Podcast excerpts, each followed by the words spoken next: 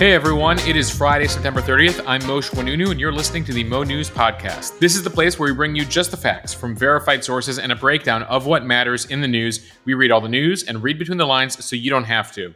A heads up that I'll be putting out a bonus weekend edition later today. We'll try to make this a regular thing on Fridays. Uh, this week features a conversation I had with the producer of the new HBO documentary on the chaotic withdrawal from Kabul. It's called Escape from Kabul. We talk about some of the remarkable things he learned from new footage and interviews, including interviews with the Taliban. It's a it's a remarkable uh, documentary, really drilling down on those last 18 days there with some footage that I had never seen before. Now, as for this edition, there are a number of headlines we are watching as we head into another weekend. Today is September 30th, which means tomorrow October starts. It really has been a fast month. We're starting to learn the scope of the damage in southwest Florida. It is immense, it is catastrophic. Ian, though, is a hurricane again just off the coast of Florida this morning and set to make a second landfall in the Carolinas or Georgia later today. Russia will be officially declaring 15% of Ukraine part of Russia today. The wife of Justice Clarence Thomas, Ginny, testified before the January 6th committee. I'll tell you about what she said. There are some revisions and a lawsuit related to Biden's student loan plan. You might have heard about the murderer that escaped prison in Nevada. We're getting details and an announcement last night that they found him again. And I'll end here with the new McDonald's plan to roll out Happy Meals for adults legit. And they're going to come with toys because why not? But I want to start with the devastation in Florida as officials there say they have already rescued several hundred people, but potentially have thousands to go across Southwest Florida. This is an area where more than 7 million people live that Ian impacted. As the floodwaters began to recede on Wednesday, we started to get the first look at the devastation, really apocalyptic scenes, entire communities where houses will need to be bulldozed. Emergency crews are still struggling to hit some of the hardest hit areas. That includes the Captiva Sanibel area uh, just off the coast of Fort Myers there. Uh, the one causeway that connected everyone has been completely destroyed, several sections collapsed. President Biden on Wednesday said that he will be visiting at some point when he's not a distraction uh, to uh, rescue workers there. He did say, though, that there will be a substantial loss of life. Sheriffs in the local area fear that hundreds could be dead once they are able to go house by house and see who stuck around and who was able to make it out. The big issue right now is just the complete lack of communication no internet, no phones, no electricity. Though FEMA has said that they've been able to distribute more than a million meals, more than a million liters of water, uh, power workers are starting to make their way through the nearly 3 million Floridians who lost power uh, and gradually restore it a bit by bit. The sheriff of Lee County did a helicopter tour of the county. Uh, Lee County includes uh, Fort Myers Beach. He said, when you look at it, there are no words to describe it. That includes the Fort Myers Times Square area. The pier is destroyed. Uh, as I mentioned, the uh, causeway to Sanibel Island. The devastation on those islands, they're still trying to get a sense of how widespread the devastation is. I saw an interesting comparison. Uh, Russell Honore, who was key to the recovery of New Orleans after Katrina, uh, made the note that Katrina, New Orleans was about 500,000 people, and 80% had left the town. So they only had 100,000 or so uh, to deal with, and it was a confined area in New Orleans. Whereas this Florida area, you're talking about uh, 100 miles of uh, coastline uh, and devastation in areas that have upwards of 7 million residents. And it's not limited to the coast. The Orlando area was also inundated with flooding. Uh, there were scenes uh, Tuesday into Wednesday of firefighters rescuing residents at an assisted living facility. More than 100 of those residents uh, also uh, posted video of a TV reporter that caught a nurse that was trying to drive through waters uh, and was nearly inundated by them, saving her from the car ride. So the flooding really has taken place across the state. Several of you have sent me photos also from the east coast of Florida, which also experienced the wrath of Ian. The governor of Florida, that's Ron DeSantis, said that rescue efforts were continuing uh, again by boat and by helicopter, especially to those outer lying areas. He said, quote, it got hit with a biblical storm surge. This could end up being one of the most, if not the most expensive storm in American history. Uh, the rebuilding effort here could take years, potentially a decade. And that is, of course, if every area chooses to rebuild. One of the key questions that's going to come up after this given the types of storms we're continuing to see here, is whether insurance companies will still agree to insure certain areas uh, of Florida and whether taxpayers uh, in those various communities agree to continue to build uh, where they potentially could see future storms again. We have seen dozens of insurance companies go belly up in recent years from a variety of hurricanes across the Gulf Coast and East Coast, uh, and then make the determination that they're no longer going to cover certain areas that they feel are now too vulnerable to these types of storms. As for what's next with Ian, he is not done yet. He's currently situated off the coast of Florida, headed northbound. Ian is set to make a landfall again, a second landfall uh, off the coast of Carolina or Georgia, somewhere between Savannah and Charleston. It is currently a Category 1, will bring storm surge, flooding, and wind.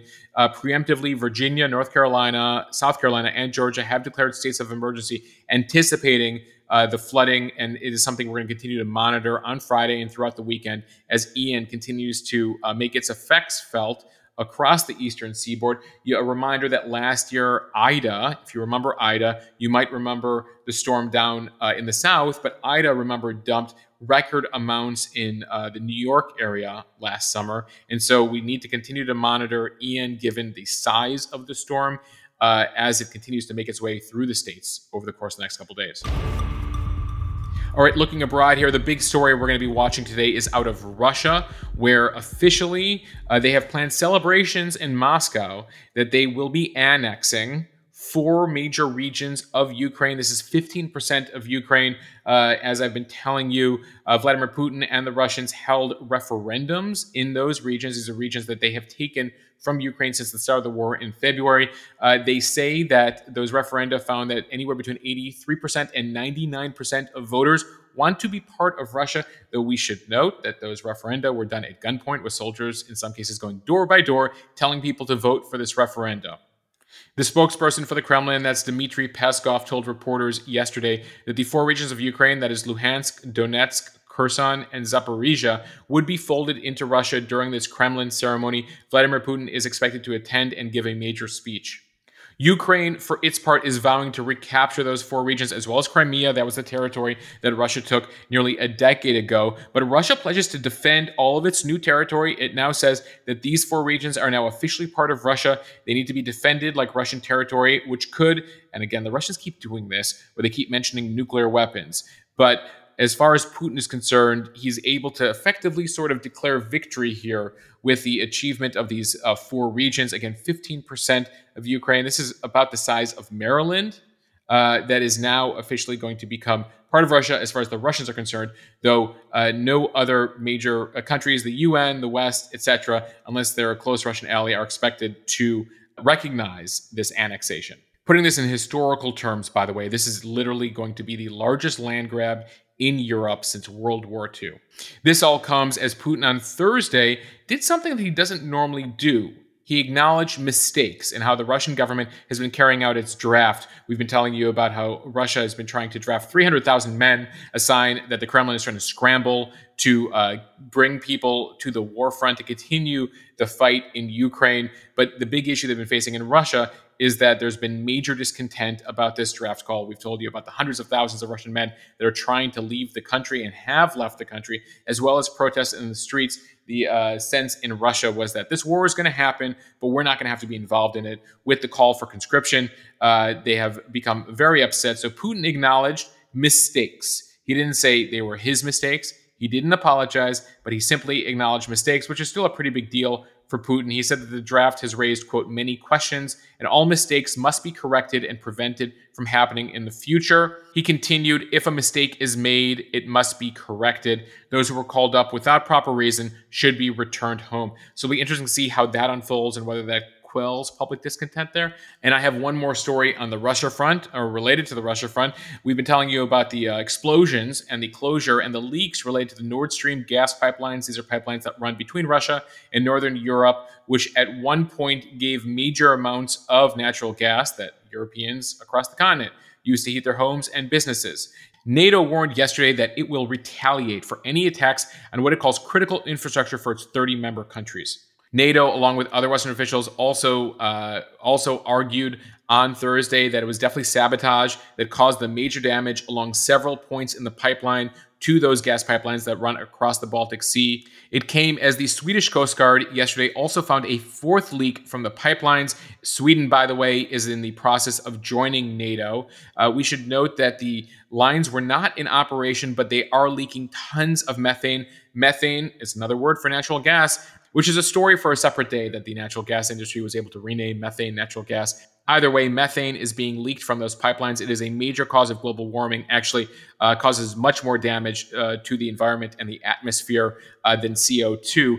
I've posted photos of this on my Instagram account. Uh, energy experts believe it'll be bubbling through the weekend. So we're talking about two pipelines here. One was never open. The other one, Russia actually shut off earlier this year. They were effectively playing a game of chicken with the Europeans, trying to get them to lower sanctions on them to reopen uh, gas through the pipeline. So it was closed, though it is still leaking methane, as I mentioned. The big issue here for Europe over the course of the past year has been that until the war, Europe got about 40% of its gas from Russia. That is now down to closer to 12 to 15%. Uh, and they have to continue to find ways to replace that gas. That has meant that gas prices have skyrocketed. One of the reasons why inflation in Europe is so bad, different causes than here in the US. Uh, in the US, for what it's worth, we have an incredible natural gas supply and have been trying to figure out ways to help the Europeans a bit. Meanwhile, here at home, there is some news on the student loan front. The White House on Thursday scaled back eligibility for its student loan forgiveness plan. This is a major change from the initial announcement earlier this year. Borrowers whose federal student loans are guaranteed by the government but now held by private lenders will now be excluded from receiving debt relief. That is uh, nearly a million people who will be affected by that change. The Department of Education had initially said that these loans, many of which were either through the Federal Family Education Loan Program or the Federal Perkins Loan Program would have been eligible for this one-time forgiveness action. Remember, it's anywhere between $10,000 and $20,000. But apparently the government now scaled this back over concerns about lawsuits uh, that these companies that now uh, back or a guarantee these loans would sue the Biden administration in court. And so Politico reports that the uh, White House decided to revise this plan. By the way, we should note that we are waiting on exact details from the government. We expect to hear an exact date in October when people can start applying for loan forgiveness. But one thing that everyone needs to be watching is the idea of lawsuits. Uh, obviously, here they were trying to prevent a potential lawsuit, but it did come on Thursday as another suit was filed in federal court. This is by six states by the attorneys general in states like Missouri, Arkansas, Kansas, Nebraska, South Carolina, and Iowa. They are suing the White House, saying the Biden loan plan was, quote, economically unwise and inherently unfair, didn't follow uh, legal regulatory actions. They believe no statute actually permits Biden to relieve these millions of individuals through their loans. And so the Republican attorneys general of these six states uh, have decided to sue the Biden administration. This is in, they put this in a court in Missouri.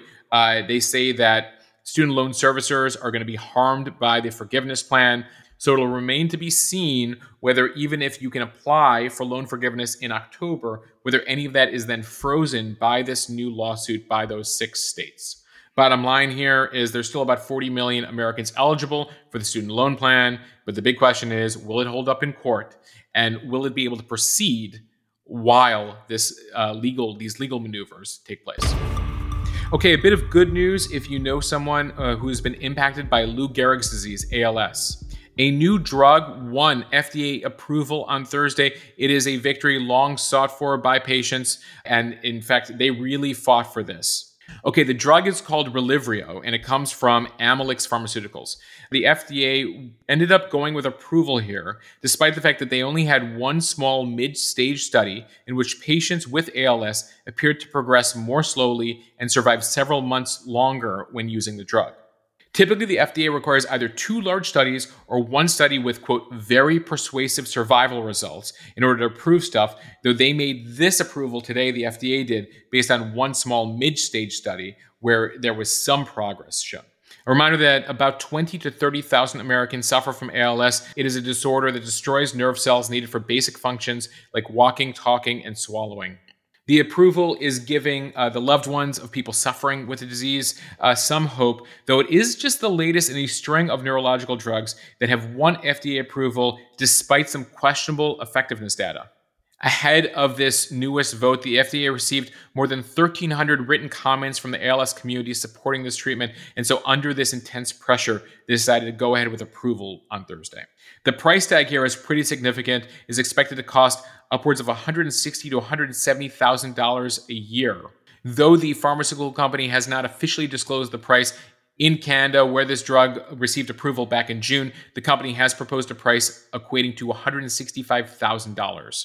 The prices here on many of the treatments for ALS are really astronomical, though, if you ask family members uh, whose loved ones are suffering from the disease, they are desperate, desperate for a cure, desperate for a drug that'll reverse the really debilitating effects of this terrible neurological disorder. Okay, a bit of news on the January 6th front in Washington on Thursday. Ginny Thomas, she's the wife of Supreme Court Justice Clarence Thomas, uh, stood before the January 6th committee behind closed doors on Thursday and apparently stood by her claim that the 2020 election was fraudulent. She came voluntarily. They had requested her testimony, and apparently she sat for about a four hour interview. A reminder this committee is comprised by seven Democrats, two Republicans, that includes Liz Cheney. They've been trying to interview Ginny for months uh, about her role in trying to help former President Trump overturn his election defeat. She's been linked to text messages that she sent the former White House Chief of Staff Mark Meadows to encourage the president to keep protesting uh, the election, even after it was clear that he lost. She also contacted lawmakers in Arizona and Wisconsin and is linked to a scheme to try to create fake electors. Uh, so they were trying to get more details on all of that, which is why they brought her in on Thursday. Reporters tried to ask Ginny Thomas questions coming out of it. She uh, just said, Thank you for your question, and smiled as she left. It'll be interesting to see what, if anything, they were able to learn from her. But what is notable is that we're now 18 months, more than 18 months since January 6th, and she continues to reiterate the baseless claim that the 2020 election was stolen. Okay, a bit of news out of the West where I was following this prison escape out of Nevada. Las Vegas authorities say they were able to finally capture a convicted murderer after he was on the lam for a week after he escaped the Southern Desert Correctional Center last week. The escapee's name was Porfirio Duarte Herrera. He is serving a life sentence for using a pipe bomb to kill someone back on the Las Vegas Strip over at the Luxor back in 2007. So last Friday, Duarte Herrera managed to swindle guards at that medium security prison by using a dummy, a cardboard dummy, uh, to fake them out. And then he somehow was able to access battery acid to corrode the window frame of his cell and escape. A representative of the union that represents prison guards in Nevada said that he either then hopped a fence or went through it. It took them uh, nearly a week to capture him, but they were able to capture him peacefully on Thursday night. But what we're learning from all of this is just how unguarded at times this prison is, that includes murderers like him. Uh, the union chief said that the tower that would have had eyes on the unit Duarte was being held in uh, apparently has been unmanned for a couple years. The governor of Nevada is ordering an investigation. He released a statement this week saying, This is unacceptable. My office has ordered uh, the Department of Corrections to conduct a complete and thorough investigation into this event as quickly as possible. This type of security lapse cannot be permitted. The unit that uh, he escaped from apparently includes 200 inmates, according to the union chief uh, for the corrections officers. He said, though, that the prison typically just has one officer working. They're often on overtime dealing with those 200 inmates. Okay, a couple final stories before we go for the weekend. Billionaire philanthropist Mackenzie Scott, formerly Mackenzie Bezos, is getting divorced from now her second husband, that's former science teacher Dan Jewett. Scott and Jeff Bezos were divorced just over four years ago, and now, after less than two years of marriage to Jewett, a divorce filing has been filed in King County, Washington. She was previously married to Jeff Bezos for about 25 years until their divorce in 2019. She received at the end of that marriage a quarter of his Amazon stake, then worth $36 billion. She has since given away almost $13 billion to nonprofits. Forbes currently estimates her fortune still at $35 billion. That is due to Amazon's continuing rising share price since then. According to the divorce petition, Scott and Jewett have a separation contract, which is typically signed by couples when they legally separate but have not yet been divorced. The agreement usually dictates how they will split up the assets. It is unclear whether he will get any of her billions. Uh, everything is being kept private for now. Jewett previously taught chemistry at a private school in Seattle, which was attended by Bezos' kids when the pair met. And it appears uh, that this marriage uh, is going to divorce after less than two years. Finally, here, it turns out that Happy Meals are no longer just for kids anymore. McDonald's, for a limited time only, is releasing Happy Meals geared towards adults. In a post on Facebook, McDonald's says this is a chance for adults to revisit their childhood. They are partnering with fashion streetwear brand Cactus Plant Flea Market for this project. Starting on Monday for the month of October, McDonald's will be offering the Cactus Plant Flea Market Meal Box, where they say adults can get a taste of childhood nostalgia. By the way, it will come with a toy, because obviously you can't have a Happy Meal without a toy, even if it's for adults. So McDonald's says that you will have the chance in your adult Happy Meal to either get a Hamburglar, Birdie, Grimace, or their newcomer mascot, Cactus Buddy. So, over the course of the next few weeks, if you drive through the McDonald's drive through and ask for a Happy Meal, they'll be asking you if it's for you or your kid. With that, a reminder to check out our bonus weekend episode. We'll be publishing it later today on the podcast feed. It is an interview with the producer and director of the new Kabul documentary, The Escape from Kabul on HBO, really going inside the withdrawal from Afghanistan with new footage, new interviews, really getting a sense of what took place in those final weeks. It's pretty dramatic, uh, but it's pretty educational, and I think you'll find the conversation uh, enlightening. So check that out later today on the feed. I want to thank you for listening to the Mo News Daily Podcast for the week. Uh, if anyone told you to wake them up when September ends, that's tomorrow. Uh, Green Day reference for those of you who missed it. And so tomorrow starts October 1st. I want to thank you for listening to all these episodes in this month of September. I promise we have a lot in store next month. Please make sure to follow or subscribe to the show on whatever app you're listening to us on. Uh, it'll ensure that you don't miss a single episode. Also, please take a moment to review the show in the App Store uh, on uh, Apple Podcasts, Spotify, wherever you're listening to us. The reviews make a difference. They help grow the show, they help us move up the ranks. So I appreciate all of you who have left incredible reviews for the show. A reminder that you can also subscribe to the Mo News newsletter over at monews.bulletin.com and follow me on Instagram at Mosheh at M O S H E H. I will see everyone slightly later today for the extra weekend edition podcast and then back here for the daily edition on Monday.